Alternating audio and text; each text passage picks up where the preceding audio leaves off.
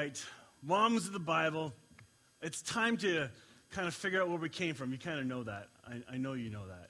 But there's a number of stories in the Bible. You may not realize some of the, the, the backstory to some of the moms and the stuff they've gone through. Well, one thing I have learned is mothers of the Bible, none of them had it easy. Each has a story, just like all of you have a story, and it's not easy. Uh, different stages of life, different stresses. I hear some moms of young kids go, I can hardly wait till they grow up. And those who've grown up go, oh, I wish they could be small again. You know, and then others, I wish they would move out. And then another stage is, oh, I wish I could have that chance over again. Like it, it the cycle is just never ending. So, whatever stage you're in, that's the one you're in, and there's nothing you can do about it. Uh, maybe get some encouragement from those around you if it's tough. Um, today's also a tough day. Some people have tough memories. Some have lost their moms. Some don't have a mom. Some have bad relationships. All kinds of emotions can be flowing today. But the point of today is to take a look at some neat stories and some backstories so you can catch the underlying stresses in different moms' lives. We're going to begin with the story of Eve. She's the first mother. She's the mother of mothers, literally. So um, she is the mother of Cain, Abel, and Seth, if you know those names. Um, one of the key things we got to remember about Eve, she didn't have a mother to ask any advice from. She had to do it alone. You know, here uh, in some places, you, you know, you, if your family's close enough, you can get all the help. You know, some families live close to each other, so you have built in babysitters in your community. You know, if you move too far away from home, then you don't have that necessarily. But Eve never had anybody. She also is the mother, she was a mother that had a heartache too, one of the first heartaches. She was uh, uh, the one who had her sons involved in the first homicide in Scripture. Uh, the two brothers uh, duked it out, and the one killed the other. Like, what a great story to start the Bible with. You know, a, murder what I find interesting is if you were to read the Old Testament through like a, a novel, like rip through it without trying to, what does this word mean? What's that mean in the Hebrew and all that stuff? Forget all that. Read it like a novel for the purpose of catching the story. You're going to be shocked at how much is in the Bible and how much is told. A lot of gore, blood, guts, sex, violence.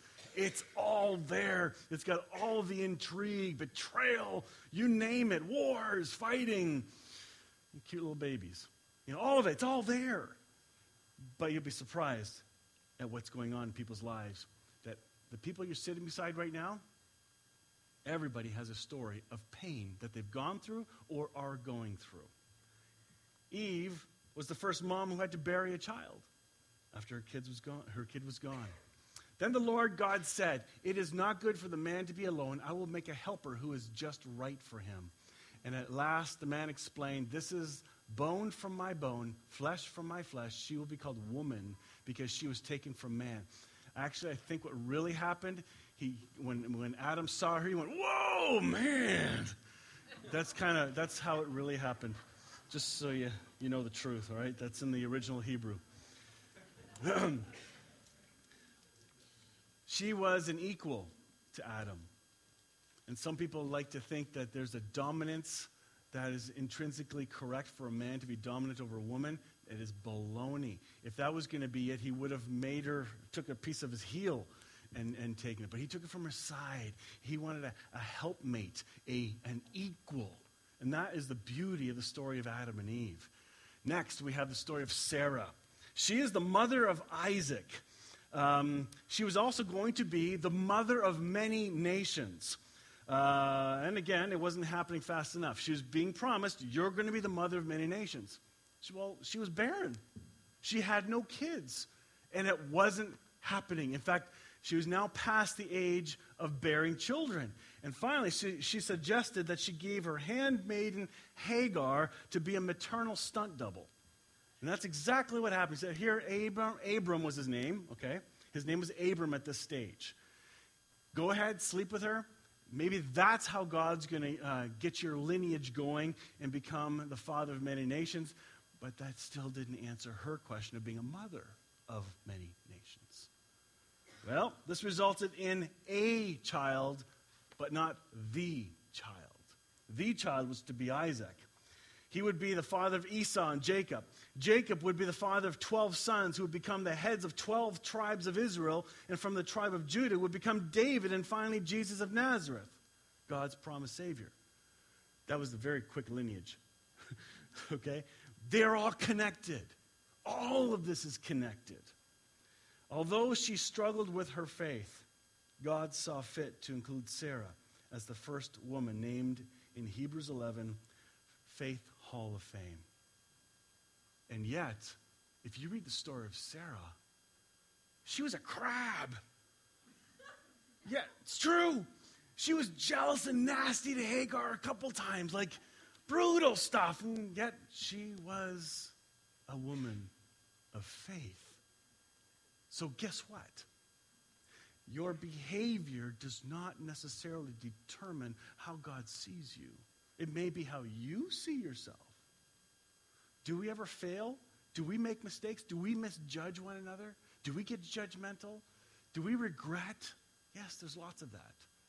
But God sees you as his beloved. And you are loved, even when you screw up. Even when he tried to help God out, which is what Sarah did. She tried to help God out. Well, it's not happening fast enough. How many of us are like that? God, you're not moving fast enough. I prayed for this two days ago. Why isn't this answered? Okay? Very, very interesting.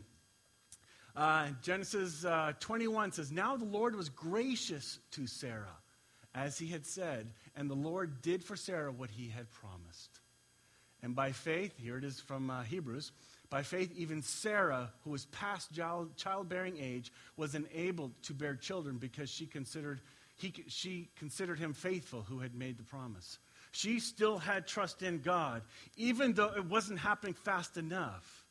There was an intrinsic faith, a belief. Yes, he did promise. There was this spark of hope. And sometimes we may not recognize what that spark is. But I think that spark is the hope of God in our lives. So, if we're talking about Sarah, let's talk about Hagar. Her biggest challenge, and by the way, she was the mother of Ishmael, the um, stunt double. okay? This is, this is the child born out of the category that God had planned. This is the trying to help God out child. Well, her biggest problems came as a result of somebody else's choices. It was Sarah who offered her handmaiden. In those days, it was common practice, but you don't argue with your boss. You do what they say. And she had to go and bear a child. Sarah chose to bear Abram's child, and Hagar had little to say. Uh, sorry, Sarah chose her to bear Abraham's child, and she had very little to say about it. Um, as she was pregnant, she took off. She ran away because suddenly Sarah, remember that the crab? she had a crab moment and, and really started being nasty to, to Sarah, make her feel like garbage and, and just pounding her with, with insults and all this stuff. You can read about it. And so um, Hagar ran away. Twice she left. Once because she ran, the second time because she got kicked out. She went through a lot. Both times, help came. The first time, she, she ran away, God helped her, and encouraged her to go back. The second time, God promised her, I've got you. You're okay. What can we learn from this? By the way, um, the mother of Abraham's first child, Ishmael, became the founder of the Arab nations. This is the beginning. In fact, if you read, I think it's in Genesis 21, I think it's there anyway, you'll, you'll catch the story and the love God had for Hagar and Ishmael. Ishmael was loved too, and God said, I will also use Ishmael to make many nations. Even out of a mistake, grace shines through. You are not a mistake. Even if the circumstances of your birth seem like a mistake, you are not a mistake. You are planned. Planned to be loved, planned to be valued and accepted. That is good news. The angel of the Lord said to her, Return to your mistress and submit to her authority. This is when she ran away. Then he added, I will give you more descendants than you can count. And the angel also said, You are now pregnant and will give birth to a son. You are to name him Ishmael, which means God hears, for the Lord has heard your cry of distress. She was weeping out in the desert, crying out for help, but God heard her, said, You name your son Ishmael. Now, something very interesting happened later. She went back, gave birth, and then it says, Abram called the boy Ishmael. Usually the man does the naming, not the woman. So obviously there was conversation. And Abram listened to Hagar and named the child the name that was given to her by God. Otherwise, he'd been Abram number two or something like that, you know, like you kind of keep the name in your family and all that. Very powerful time. She, she had more influence than, than you know. Then we have Rebecca. Rebecca is the mother of Jacob and Esau. Abraham sent his servant to his homeland to find a wife for Isaac. So Isaac uh, was a young man, and uh, Abra- Abraham at this point, his name's now changed to Abraham, uh, did not want to use uh, a wife from the, from the new nation he was living in. He wanted somebody from the homeland. So he sent a servant to go find a wife. So the servant says, God, how am I supposed to do this? Are you kidding? So I got an idea, God. I'm paraphrasing. Um, eh, okay, we're at this well, and if, if somebody will come along, whoever says yes to giving me water when I thirst and offers to feed my camels, that's the one. Yeah. That way we can get this done and over with because we're on a time schedule here. And sure enough, Rebecca comes along and he asks, May I have a drink? And she said, Yes. And may I feed your camels too? Ding! Hey, I just prayed for that. Holy smokes, that was fast. Okay. And so he gives her, puts a nose ring on her. Like, can you imagine this total stranger putting rings and, and all this stuff on you? And, and then she had to go and, and talk to her family. Say, guess what? I'm getting married off. So this is the culture. It's crazy story. Rebecca, the mother of Jacob and Esau. Like her mother in law, Sarah, Rebecca was also barren. I am quite surprised at the pattern of barren women in the models of faith that we're going to be talking about today. Barren, can't have kids. Rebecca was barren, and Isaac prayed for her, and Rebecca conceived twins. Then the Lord spoke to Rebecca Two nations are in your womb, and two peoples from within you will be separated. One people will be stronger than the other, and the older will serve the younger. The old, usually the, the oldest is in charge. Well, growing up, Jacob ended up tricking Esau into selling his birthright for a bowl of stew. A way to a man's heart is his stomach. You know, like it worked. Here's some great stew. And he, he said, If you give me your birthright, yeah, yeah, sure, whatever. Give me some food. I'm hungry.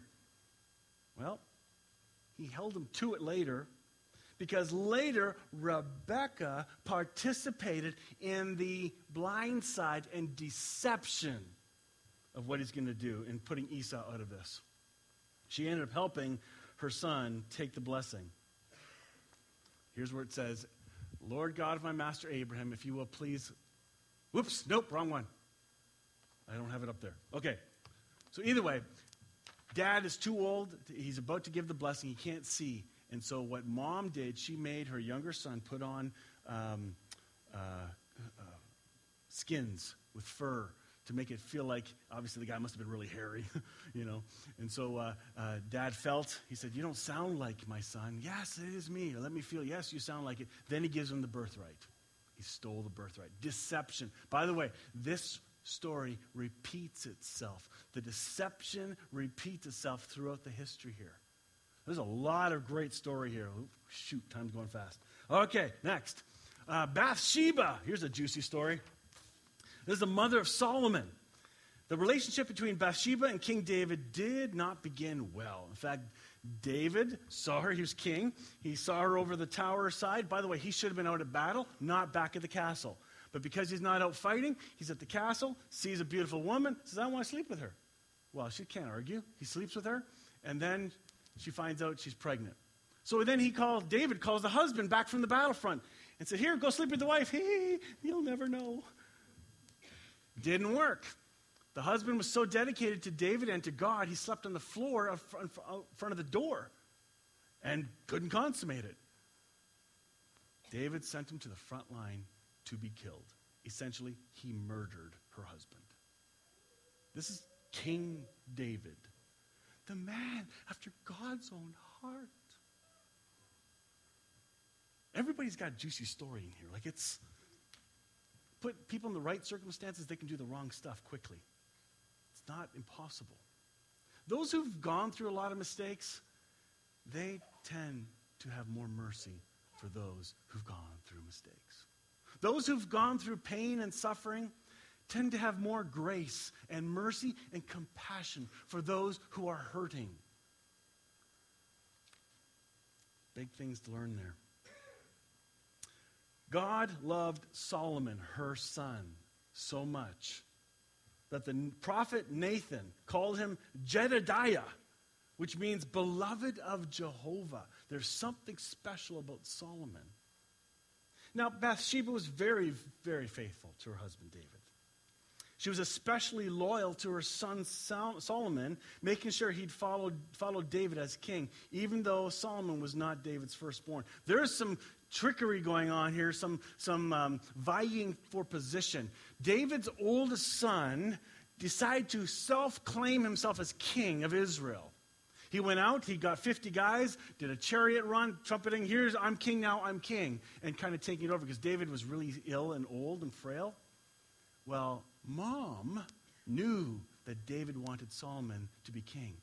So she set it all up, called in the prophet Nathan, spoke to David, and set it up wisely and cleverly, and made sure Solomon became king. It, go and read it. It's a great story. Lots going on in that one. She used her position to ensure both her and Solomon's safety when Adonijah tried to steal the throne, which is, he said, I'm, I'm doing it.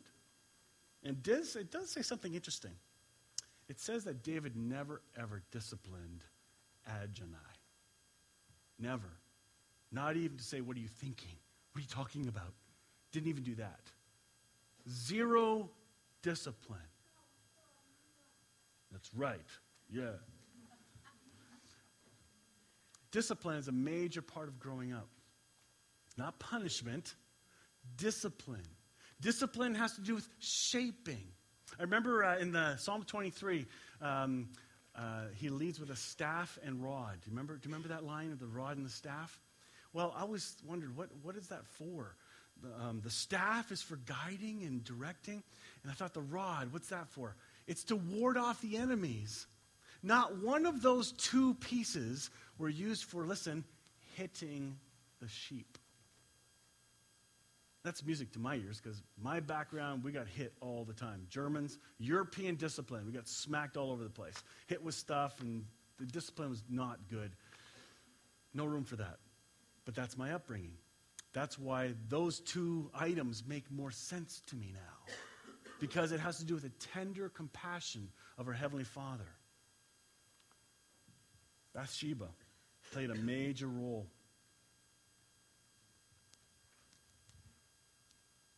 King David responded, Call Bathsheba.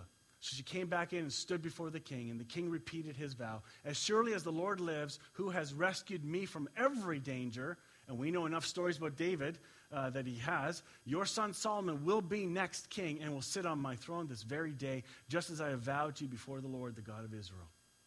Do you remember last week when we talked about David and Goliath, the first giant that David took out with a sling? And then there was another giant, a relative, that David could not kill. And it took his hot headed nephew, Abishai, to come and, and slay that giant. God did deliver from every danger, He did protect, He had a purpose. Bathsheba played a big role. By the way, another neat point of interest here Bathsheba was one of only five women listed in the ancestry of Jesus Christ in Matthew. There's only five women listed there. She's one of them. And yet, it all started by sleeping around. something that we don't encourage. And yet, God somehow turned the dark threads of this story and turned it into a beautiful tapestry of beauty, bringing forth the Son of God through this lineage. That's absolutely incredible. You, you got to be shocked at the irony of it all. All right, let's go back. One of the earlier stories. Mother of Aaron, Moses, and Miriam, Jacob, uh, uh, uh, Jochebed. Um, she is probably one of the least talked about moms. One of the probably the greatest heroes of motherhood. She had so much going on in her life. Um, she set her baby Moses adrift into the Nile River because there was going to be a there was a, a, a death uh, sentence on every new child, every boy that was being born, because the place was they were like breeding like rabbits. That's basically what was happening. And, and, the Egyptians were getting really scared. Oh no, they're going to take over us if we let them continue. They're going to way outnumber us. That's how many Israelites there were. And she put her little boy in the river. Her little boy was then found by Pharaoh's daughter. And Jochebed had um, uh, Moses' sister by the river watching to make sure the little baby was fine. And when the baby was found, the sister said to the, to the, to the um, uh, Pharaoh's daughter, Hey, want me to find somebody to help nurse and care for your child? That's a great idea. Boom, guess who she gets? Mom. What are the chances? so, either way, here Jochebed gets to take care of her own child and raise it. God uses this child, Moses, to free the Hebrew, Hebrew people from 400 years of slavery. 400. What if your prayer won't be answered in this generation? It's a tough one. She also gave birth to Aaron, who ended up being the high priest of Israel. But when she could hide him no longer, she got a papyrus basket for him and coated it with tar and pitch. And she placed the child in it and put it among the reeds along the banks of the Nile. His sister stood at a distance to see what would happen. And later, so the girl went and got the baby's mother. Pharaoh's daughter said to her, Take this baby and nurse him for me, and I will pay you. She gets paid for taking care of her kid. See, this is where child care started. Government funded child care started in Egypt. All right, anyway, enough of that. Hannah, another great story. What do we know about her life? She was the mother of Samuel the prophet. And guess what? She too was barren. Couldn't have a child. People in ancient Israel believed that a large family was a blessing from God. Infertility, therefore, was a source of humiliation and shame. To make matters worse, her husband's other wife not only bore children, but taunted Hannah mercilessly. This is getting nasty. Hannah was praying at the temple one day, so intently her lips were moving. And Eli, the priest, saw her and accused her of, get this, being drunk. How would you like your priest, your pastor, to accuse you of being drunk? Now, I have seen some cuckoo-ness in church that you really wonder sometimes. But here he's wondering, are you drunk? And here's what she says. She says, I'm pouring out my soul to the Lord. And so, touched by her pain, Eli answered, Go in peace, and may the God of Israel grant you what you have asked him. He didn't even ask what the prayer was. She wanted a child. After Hannah and her husband returned from that temple to their home, they slept together, and scripture says the Lord remembered her. He did not forget her prayer. Your prayers are not forgotten. God hears you, especially when you're in the pain. And wait a minute, I don't even know how to pray. So what? He hears the heart cry, He hears the pain. He is not absent from you. Whatever cry out you have, He hears you. And He remembered. And she became pregnant, had a son, and named him Samuel, which means God hears. That's pretty cool. But Hannah made a promise Dear God, give me a son, and if you give me one, I'll give them back to you. No kidding.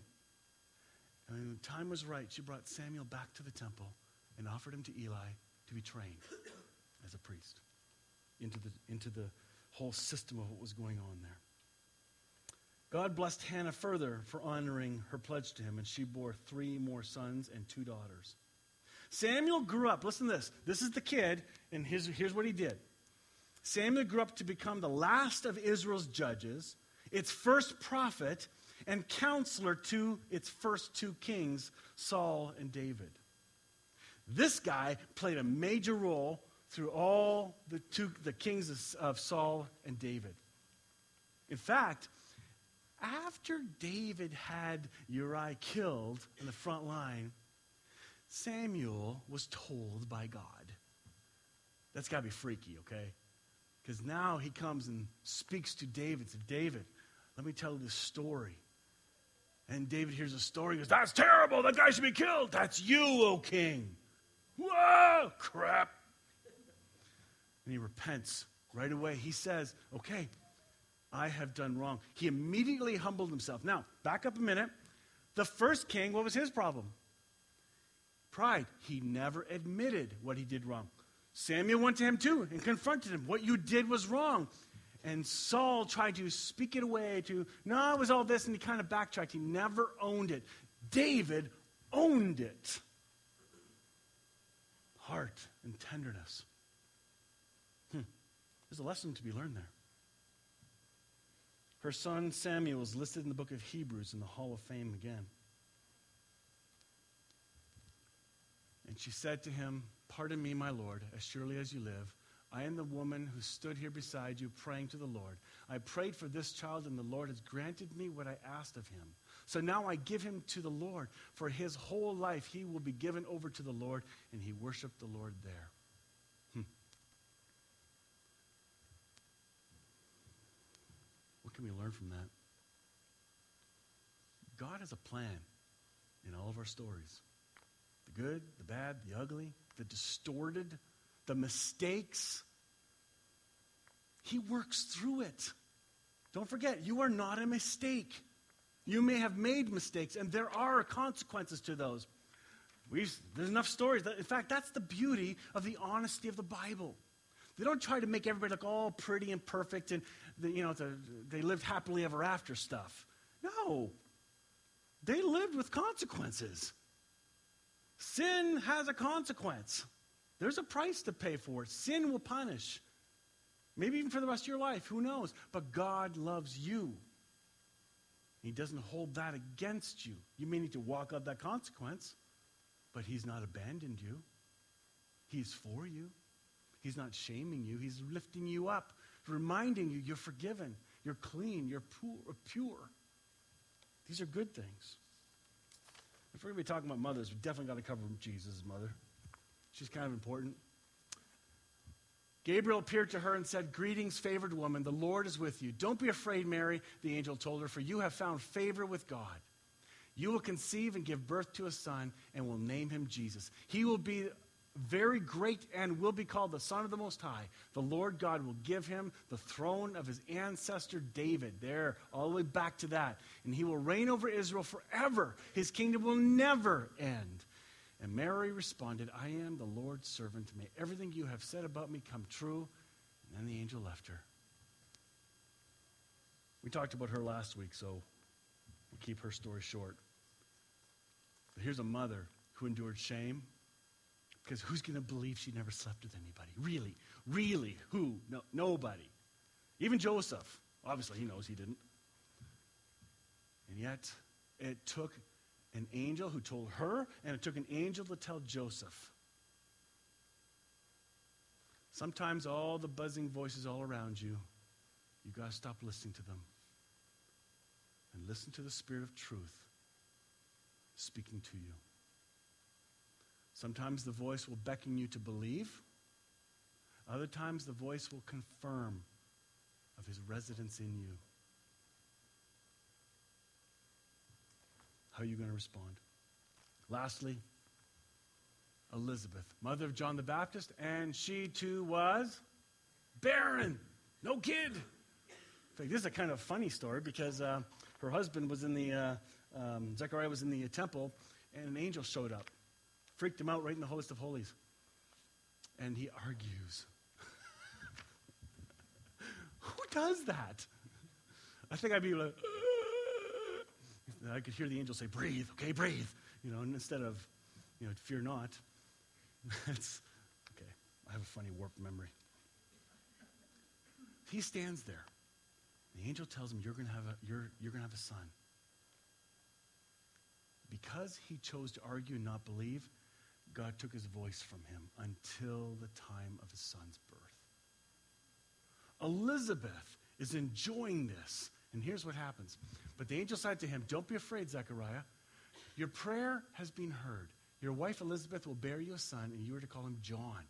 He will be a joy and a delight to you, and many will rejoice because of his birth. Many will rejoice.